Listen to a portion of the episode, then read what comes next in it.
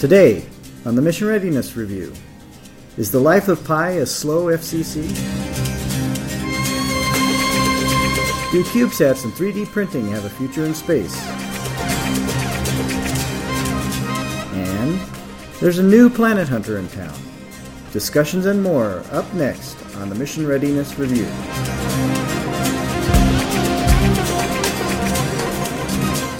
Stefan Kartenberg created the Mission Readiness Review's music, Pod Dreams. Thank you, Stefan.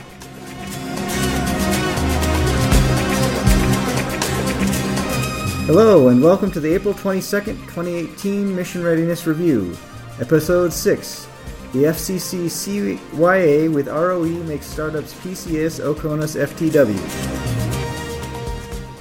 From Ground Zero in Colorado Springs, I'm John Holst, and this is my co host, Ingrid. Greetings, Earthlings. BTW, last week we were MIA, but now we're 5 by 5 LOL. Mm. I had to. Okay, on to the business. Um, upcoming launches this week, two of them. The first one is April 25th out of Russia.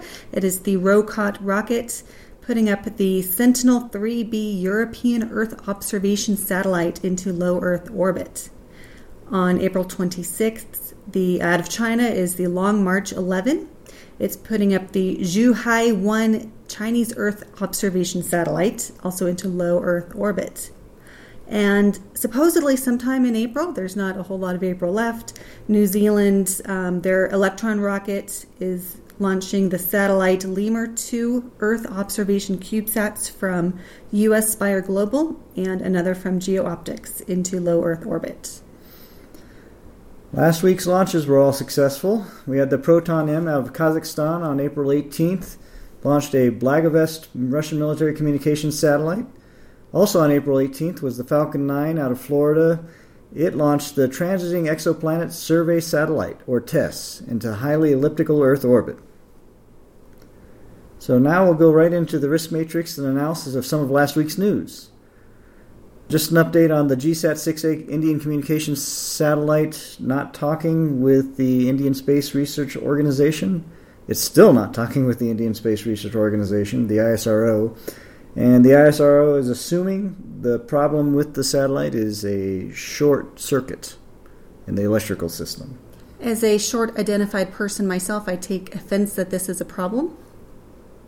Right. So they're going to hope the satellite will eventually come online. Uh, they're hoping that the satellite will eventually come online.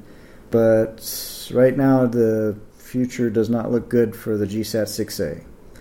Another update about the space bees. We had the IEEE Spectrum site look a little more closely into the Federal Communication Commission's licensing practices.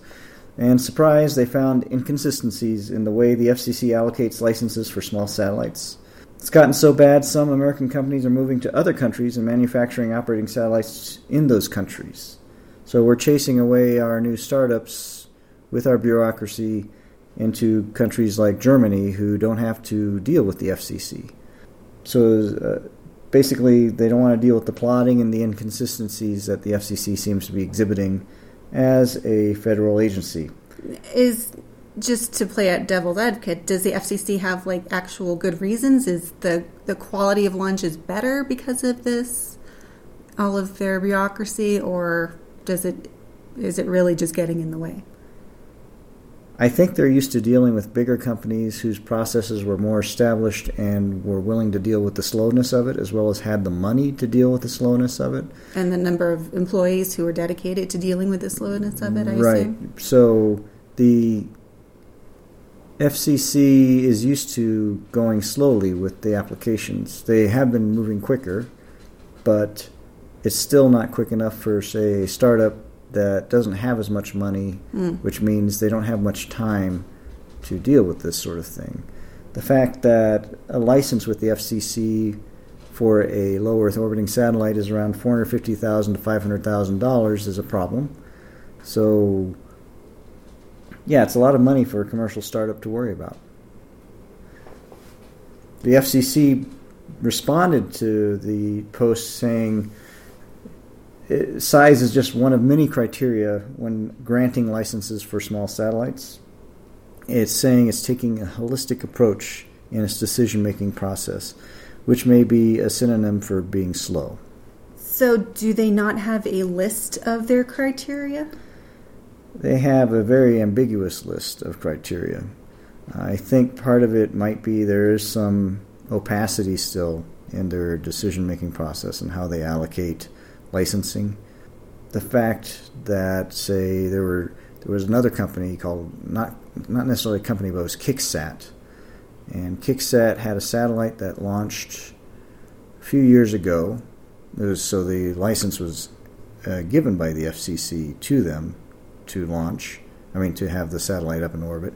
And what it was going to do actually was put smaller satellites into orbit, something the size of a credit card, Mm-hmm. um, which didn't seem to be a problem to the FCC at the time. But the but the Kicksat did not work. It didn't deploy those satellites, and uh, so since it was a Kickstarter, hence Kicksat, they made another Kicksat, Kicksat two, Mm-hmm. applied. Basically, it's the same satellite, same construction, same design, same sprites.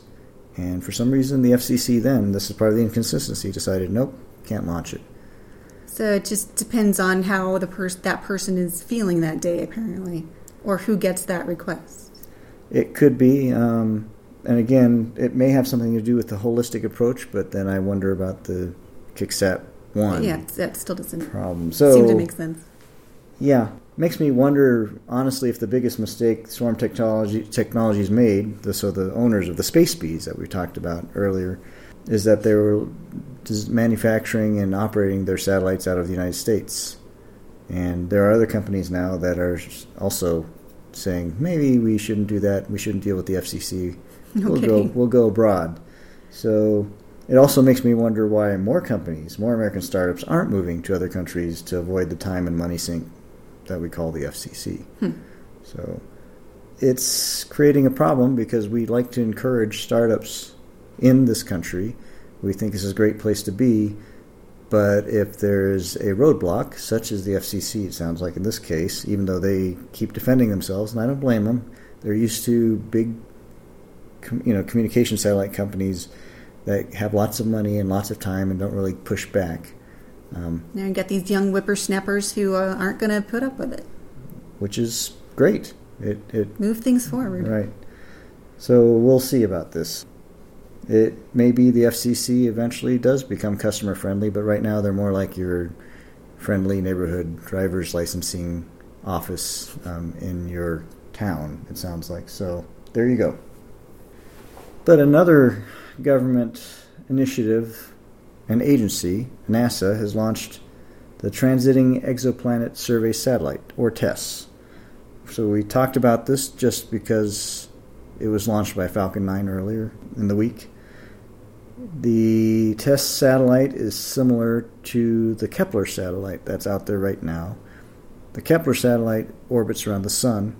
TESS will be orbiting around the Earth in a highly inclined orbit. So what does Kepler do again?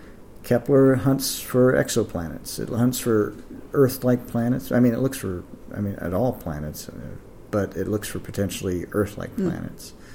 And both systems work in a way of they look at stars out there, and if the stars dim periodically, it, that means perhaps there's a planet between the sun and or that star and the telescope. Mm-hmm. So that gives them an idea of where to look, maybe more closely for a planet. So that's how they do it, and the the different the difference really the main difference as far as how the mission is being conducted is the orbit that Tess is in. The orbit allows Tess to see much more of the sky than Kepler around the Earth. So Kepler can only see 0.25% of the sky above the Earth. That's like nothing. And think of all the things that Kepler's actually found, right? There's a lot of planets, interesting planets that Kepler has found, In that tiny slice of sky. right? TESS, on the other hand, NASA's telling us that it's going to see 90% of the sky. So that's a lot more stars out there that it's going to be looking at. Also, the problem is that's a lot more data that the scientists will be sifting through to figure out where a Earth-like planet might be. They'll need a lot of interns if anybody's looking for a space job. There are also some slight differences in technology. Looking out there, TESS basically has four cameras equaling about 64 megapixels in uh, resolution. But again, it's going to be interesting just to see how much more we might find out there based on the volume of space that TESS is covering versus Kepler. So yeah, there probably be more interesting information coming out of this mission, but it may take a while because of the data, the amount of data again that this system is going to collect as it looks out in the sky. We talk about sky observation. Now I'm going to talk about my own observation here with a lot of questions. Mm-mm. So uh, I've been thinking about this a little bit, and that is one thing John is very good at is thinking about things, and he comes up with some really interesting things. So let's let's hear it. Mm, well, I don't know about that, but thank you. Um, so there's a lot of enthusiasm, and I think rightly so, for small satellites and 3D printers. Small satellites are very inexpensive compared to large satellites. You can the the form factor of say CubeSats, for example, makes it very easy to put a system in place on many different rockets that allows like a 3U CubeSat to be launched almost from any rocket system. And they're very um, democratizing. Right if that's and the so, right word. And there's a lot of interest in actually commercial companies like Planet and Spire do use 3U CubeSats for their businesses. So it's not just inexpensive compared to large satellites, but it's also useful, apparently, for co- commercial applications. 3D printing, on the other hand, we've only really seen it in the space station.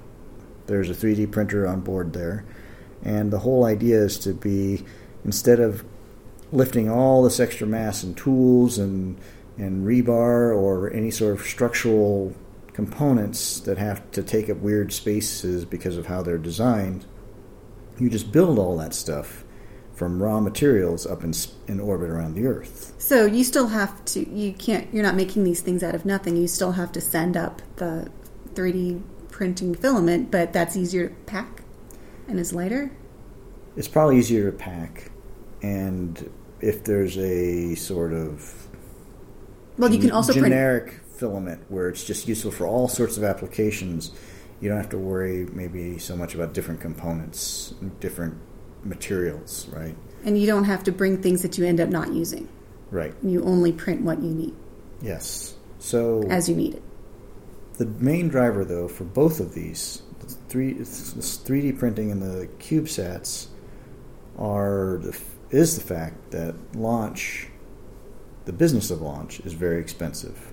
To launch something up into orbit still costs a lot of money. And the less mass something is, the less it costs to shoot that thing up into orbit. So, 3D printing is useful because you basically can, you know, make everything bespoke up there without having extra things being shot up into the into the sky. And 3D, you know, and CubeSats are good because well, they're small, they take up very little space, they don't weigh that much, and yeah, it's cheap to launch into orbit compared to a large satellite right now. But the question I have is, we have all these launch companies now. When I say all, we're talking really SpaceX, Rocket Lab, um, and some other startups like say Firefly, for example, if they ever get that thing going, or Virgin Galactic, um, it's actually Virgin Launch, I believe, all saying we're going to be the cheaper folks to launch with.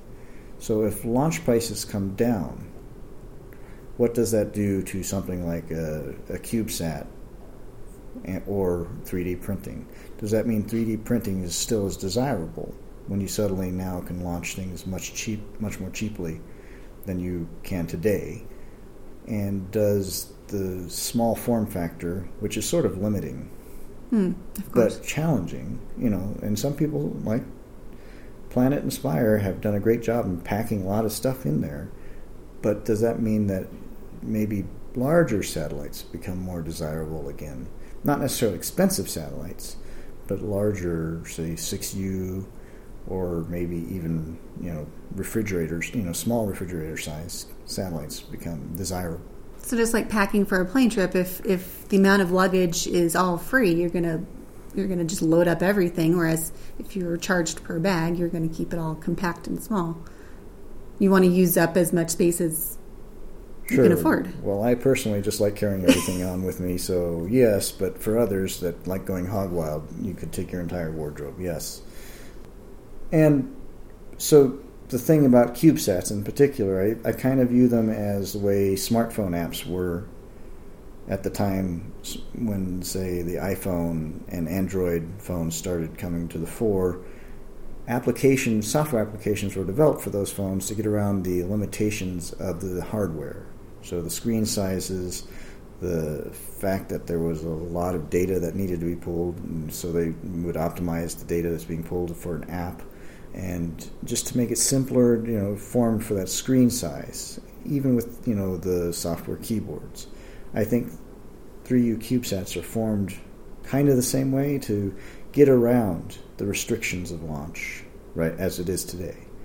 They may still be around, just like the app stores are around today, even though we have larger things like tablets and tablet computers.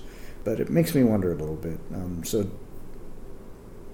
does it mean that even with larger and relatively inexpensive satellite buses that will probably be coming down the pike, will 3U CubeSats or even just CubeSats generally be a thing in the future? Hard to say. I think it's a question worth pondering, but maybe I'm the only one. I do think launch looks like, based on all the information we're getting, it will probably be cheaper, probably very soon, more soon than we think. But I guess we'll the, the converse of this would be instead of, um, you know, if you have X amount of dollars, you don't have to go quite so small anymore. But if you want to go negative X amount of dollars, well, now anybody can still use the small CubeSats and it would just costs less, and that's even more people who have access. Right. The, the the nice thing about CubeSats for some folks is you can build them in house. Really, Planet does that.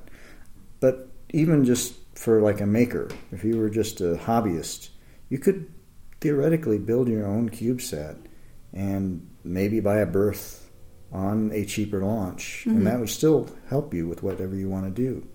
You know, because you can 3D print parts for that CubeSat, so you can make it very customized to how you want it. You can actually have boards that are designed specifically for you on that CubeSat. You could even make those yourself mm-hmm. because the equipment now is getting that much cheaper you know pick and place machines are now very cheap or you can go to a makerspace and they do have some of them do have pick and place um, machines for for those those boards so it's um I still think it's worth pondering. I don't think the CubeSats will go away, but I'm not sure they'll be used as much, say, for commercial applications as we're seeing right now.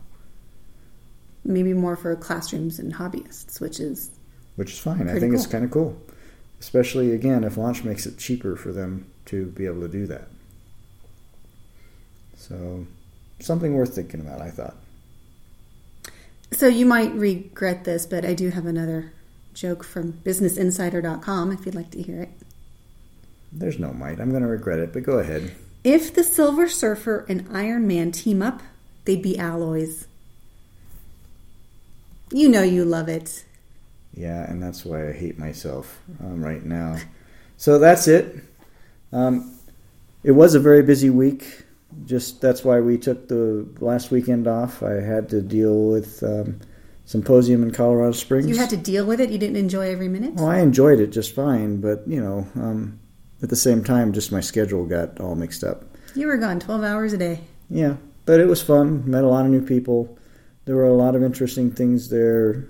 You got to see the Dream Chaser just outside you got to see Blue Origin's engine sitting there on the pavilion. It was it was fun to see that sort of the thing. The vice president was there for about thirty minutes. Yes, he was, and that made things interesting. But that's really all I have.